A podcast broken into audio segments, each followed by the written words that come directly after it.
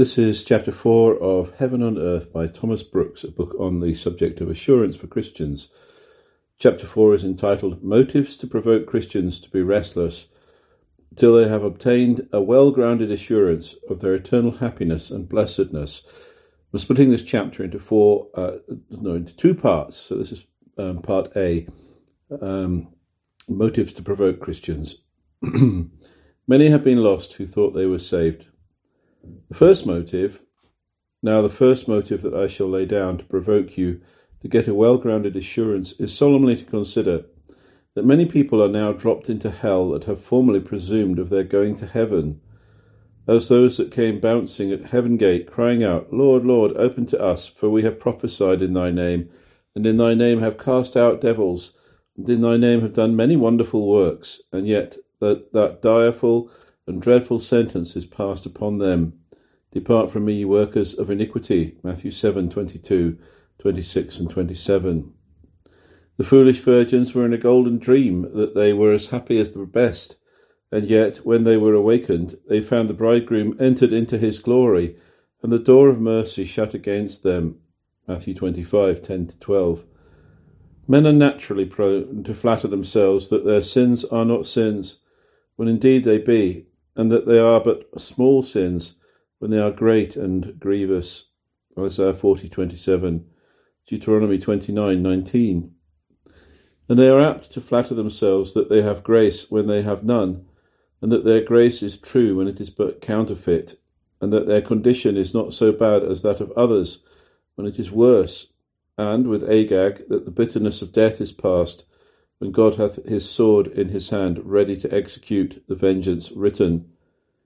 I have read of a madman at Athens that laid claim to every rich ship that came into the harbour, whereas he was poor, and had no part in any, Ah, this age is full of such mad souls that they claim to God and Christ and the promises and gospel privileges and all the glory of another world when they are poor and blind and miserable and wretched and naked, when they are Christless and graceless.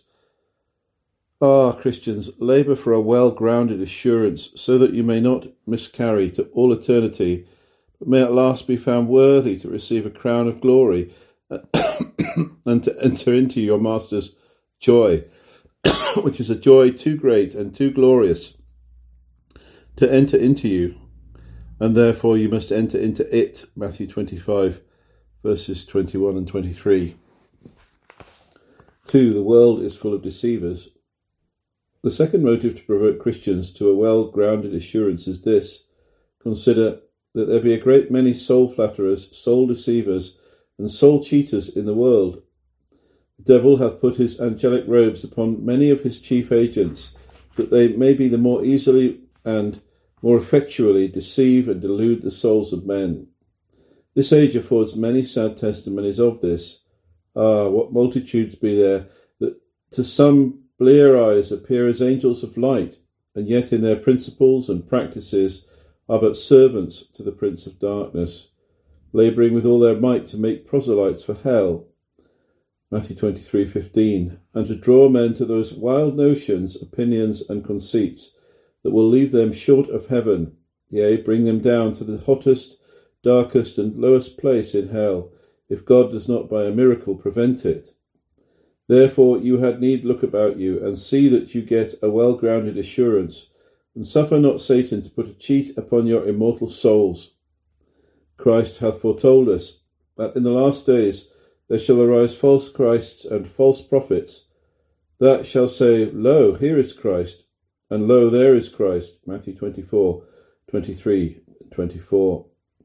And verily this scripture is this day fulfilled in your ears.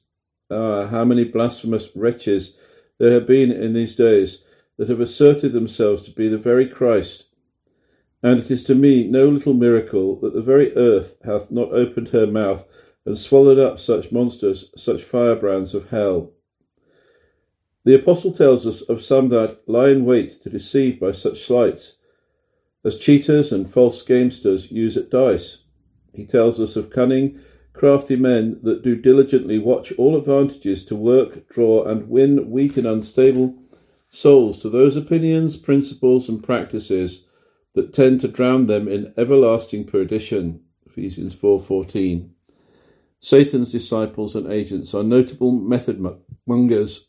They have a method of deceiving. They are doctors in all the arts of cheating, and they will leave no means unattempted whereby they may draw men to build upon hay and stubble, upon this opinion and that opinion, that so men and their works may burn for ever. 1 Corinthians 3:15. It is reported of King Canute that he promised to make him the highest man in England who should kill King Edmund Ironside, his co-rival, which when one had performed and expected his reward, he commanded him to be hung on the highest tower in London. So Satan and his agents, they promise poor souls that such and such opinions and notions will thus and thus advantage them and advance them.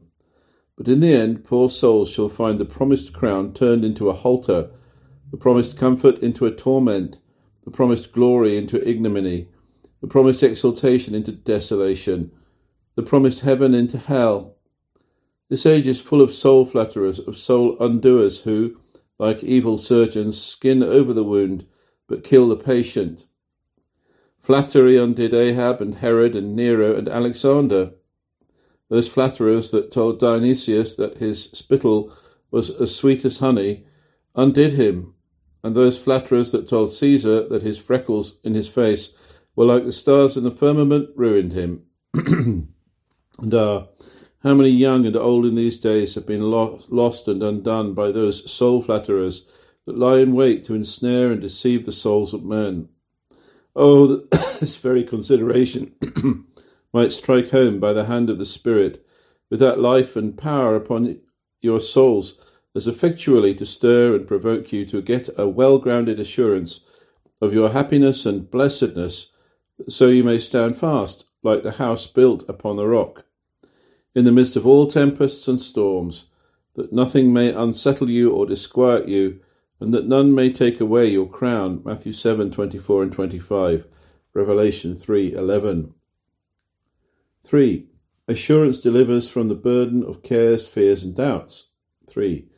The third motive to stir you up to get a well grounded assurance is this Consider that a well grounded assurance of your happiness and blessedness will ease you and free you of a threefold burden.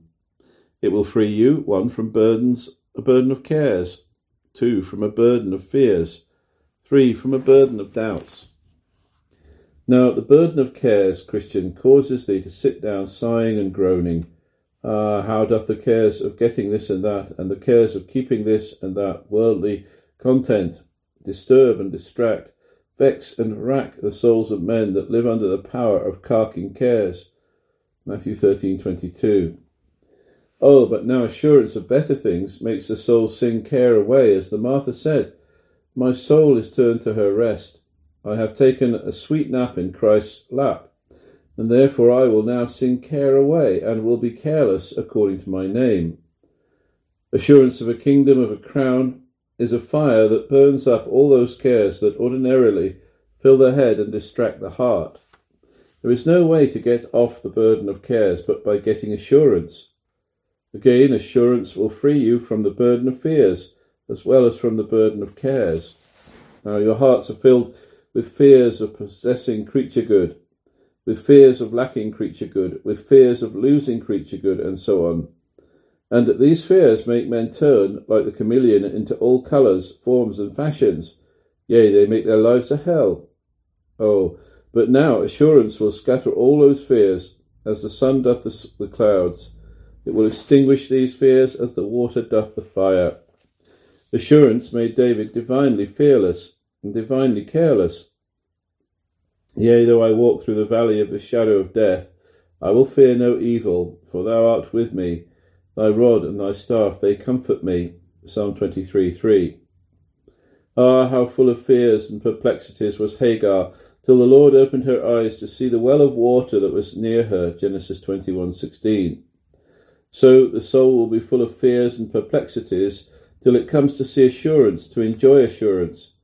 Christians, when all is said that can be, can be, this will be found at last a most certain truth that there is no way to be effectually rid of your fears but by obtaining a well grounded assurance of your happiness and blessedness.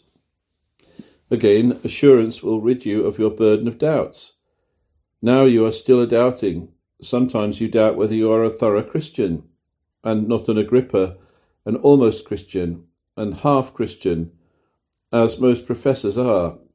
Sometimes you doubt your sonship, then that leads you to doubt your heirship.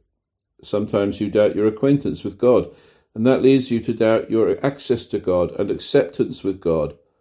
Sometimes you doubt your union with God, and those doubts lead you to doubt the truth of your communion with God. The truth is, your whole life is a life of doubting, and so it will be till you again attain to a well grounded assurance. Though the two disciples had Christ for their companion, yet their hearts were full of fears and doubts, whilst their eyes were held that they should not know him. Luke 24, verses 14 and 15. Till a Christian's eyes be opened to see his assurance, his heart will be full of doubts and perplexities. Though Mary Magdalene was very near to Christ, yet she stands sighing, mourning, and complaining that they had stolen away her Lord because she did not see him. John 20, verses 13 to 16. Christians, though you may be very near and dear to Christ, yet till you come to see your assurance, you will spend your days in doubting, mourning, and complaining. The sum of all this is this as you would be rid of your burden of cares, your burden of fears, and your burden of doubts, get a well grounded assurance of your happiness and blessedness. But if you are in love with your burdens, then neglect the making of your calling and election sure, and you shall certainly keep your burdens. They shall rise with you, and walk with you, and lie down with you, till they make your lives a hell. For Satan labours to keep Christians from assurance.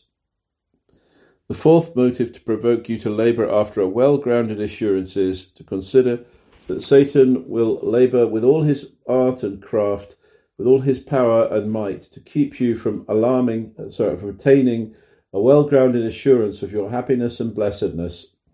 Such is Satan's envy and enmity against a Christian's joy and comfort, that he cannot but act to the utmost of his power to keep poor souls in doubts and darkness. Satan knows that assurance is a pearl of great price that will make the soul happy forever. He knows that assurance turns a Christian's wilderness into a paradise. He knows that assurance begets in Christians the most noble and generous spirits. He knows that assurance is that which will make men strong to do exploits, to shake his tottering kingdom about his ears, and therefore he is as studious and industrious to keep souls from assurance as he was to cast Adam out of paradise. It is no wonder that Satan, who envied the first seeds of grace that divine love sowed in thy soul, should envy the increase of thy grace. Yea, thy assurance, which is the top and crown of grace. When thou wast a babe, Satan cast water upon thy smoking flax, that it might not flame forth unto assurance.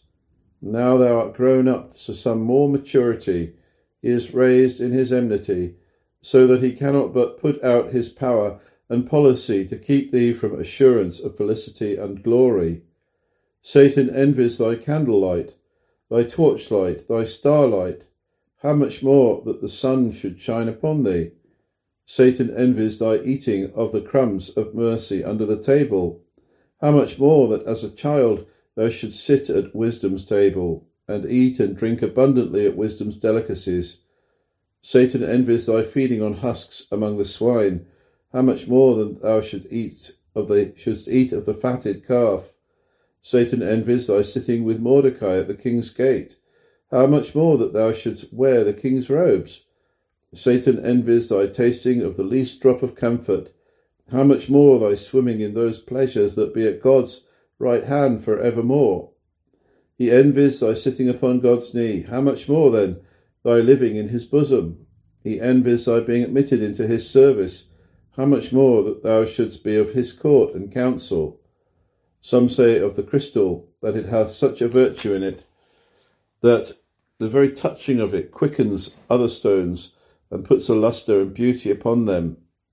Assurance is that heavenly crystal that quickens souls and that casts a beauty and a glory upon souls, and this makes the devil mad. Satan knows that assurance is manna in, the, in a wilderness, it is water out of a rock. It is a cloud by day and a pillar of fire by night. He knows that assurance is a salve for all sores, a physic for all diseases, and a remedy against every malady. He knows that assurance is a Christian's anchor at sea, and his shield upon land, that it is a staff to support him, and a sword to defend him, a pavilion to hide him, and a cordial to cheer him. And therefore it is that he labours both as a lion and as a serpent, to keep poor souls from a well grounded assurance. The son of the morning is fallen from the top of glory to the bottom of misery, and therefore he strives to make all as miserable and unhappy as himself. Ah, Christians, have not you need to seek assurance with all your might, who have to do with so mighty an adversary, who cares not what torments he heaps upon himself, so long as he is able to torment you by keeping your souls and assurance asunder. Oh, that this very consideration might make you restless till you have got this white stone in your bosoms. 5. A well grounded assurance is of great value to a believer. The fifth motive to provoke you to get a well grounded assurance is this Consider that a well grounded assurance is a jewel of incomparable value. It is a pearl of such great price that it will abundantly recompense the soul for all of the cost and expense it shall be at to enjoy it. Ay, the enjoyment of assurance in that hour when the soul shall sit upon thy trembling lips, ready to take her leave of thee and of all the world, will richly recompense thee for all those prayers, tears, sighs, and groans that thou hast breathed out in one place or another, in one service or another. Surely the gold in the, in the mine will recompense the digger, the crown in the end will recompense the runner, the fruit in the vineyard will recompense the dresser, the corn in the barn will recompense the reaper and the increase of the stock will recompense the shepherd.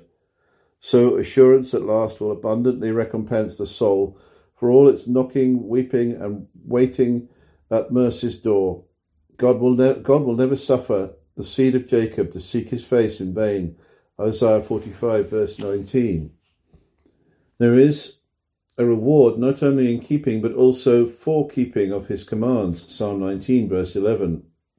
Joseph, for his thirteen years' imprisonment, had the honour to reign fourscore years like a king. David, for his seven years' banishment, had a glorious reign of forty years' continuance.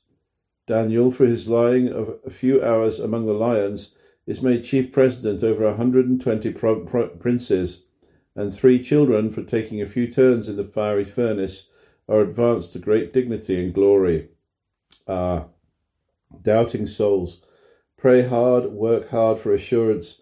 The pay will answer the pains. Christ will sooner or later say to thee, as the King of Israel said to the King of Syria, I am thine and all that I have.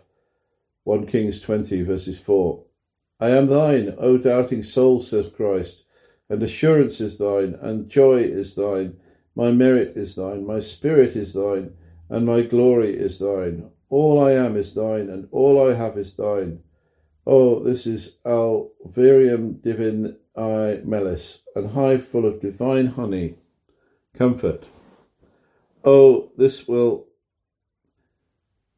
recompense thee for all thy wrestling and sweating to obtain assurance. Matthew 25, verses 34 to 41, and Revelation 3, verses 11 and 12.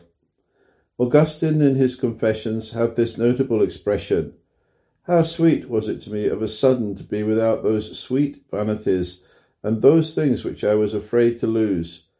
I let go with joy, for thou who art the true and only sweetness didst cast out those from me, and instead of them didst enter in thyself, who art more delightful than all pleasure and more clear than all light. Ah, Christians, do but hold up and hold on and assurance and joy will come, and thou shalt, after thy working and waiting, sit down and sing it out with old Simeon. Mine eyes have seen thy salvation. My heart hath found the sweetness of assurance, and now, Lord, let thy servant depart in peace. Luke 2:30. 6. Worldlings labour hard to secure the things of this life, Saints should show equal ardour for better things. The sixth motive to provoke you to get assurance in this is this Consider what labour and pains worldlings take to make sure of the things of this life to them and theirs. Ah, what riding, running, plotting, lying, swearing, stabbing, and poisoning is used by men of this world to make sure of the poor things of this world, that are but shadows and dreams and mere nothings. How many, how do many with Samson lay heap upon heap, to make their crowns and kingdoms sure, to make the tottering glory of this world sure to themselves. What bloody butchers do they prove? They will have the crown, though they swim to it through blood.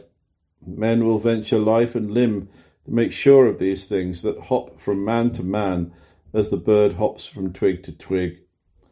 Oh, how should this stir and provoke us to be up and doing, to labour as for life, to make sure of spiritual and eternal things. Is earth better than heaven? Is the glory of this world greater than the glory of the world to come? Are these riches more durable than those that corrupt not, that are laid up in heaven, where neither moth nor rust doth corrupt, and where thieves do not break through or nor steal? Matthew 6, verses 19 and 20. No, oh then be ashamed, Christians, that worldlings are still more studious and industrious to make sure of pebbles than you are to make sure of pearls, to make sure of those things that will at last will be their burden, their bane, their plague, their hell, than you are to make sure of those things that would be your joy and crown in life, in death, and in the day of your account. In ecclesiastical history, we read of one who wept when he saw a harlot dressed with much care and cost, partly to see one take so much pains to go to hell, and partly because he had not been so careful to please God as she had been to please a wanton lover. Ah, Christians, what great reason you have to sit down and weep bitterly that worldlings take more pains to make themselves miserable than you have taken to get assurance, to get a pardon in your bosoms, to get more of Christ into your hearts. 7. Assurance renders burdens light. The seventh motive to provoke you to get assurance is to consider that assurance will enable you to bear a burden without it being a burden, as in Hebrews 10:34. For ye had compassion of me in my bonds, and took joyfully the spoiling of your goods, knowing in yourselves that ye have in heaven a better and an enduring substance. Here you see that assurance of heavenly things makes these worthies patiently and joyfully bear a burden without it being a burden. So the apostles, knowing that they had a house not made with hands, eternal in the heavens, went through dishonour and dishonour, evil report and good report. 2 Corinthians 5, verse 1 and 6, 8 to 11. They went through many weaknesses, sicknesses, wants, and deaths. They had nothing, and yet possessed all things. They had burden upon burden cast upon them by the churches, by false apostles, and by uncharitable world, by an uncharitable world and yet they cheerfully bore all burdens without them being a burden, through the power of a well grounded assurance. Assurance makes heavy afflictions light, long afflictions short, bitter afflictions sweet. 2 Corinthians 4, verses 16 to 18. When a man lacks assurance, then the shadow of a burden frightens him. The weight of the least burden sinks him. Such a man is still a crying out. No man's burdens equals my burden, my burden is greater than others. My burden is heavier than others.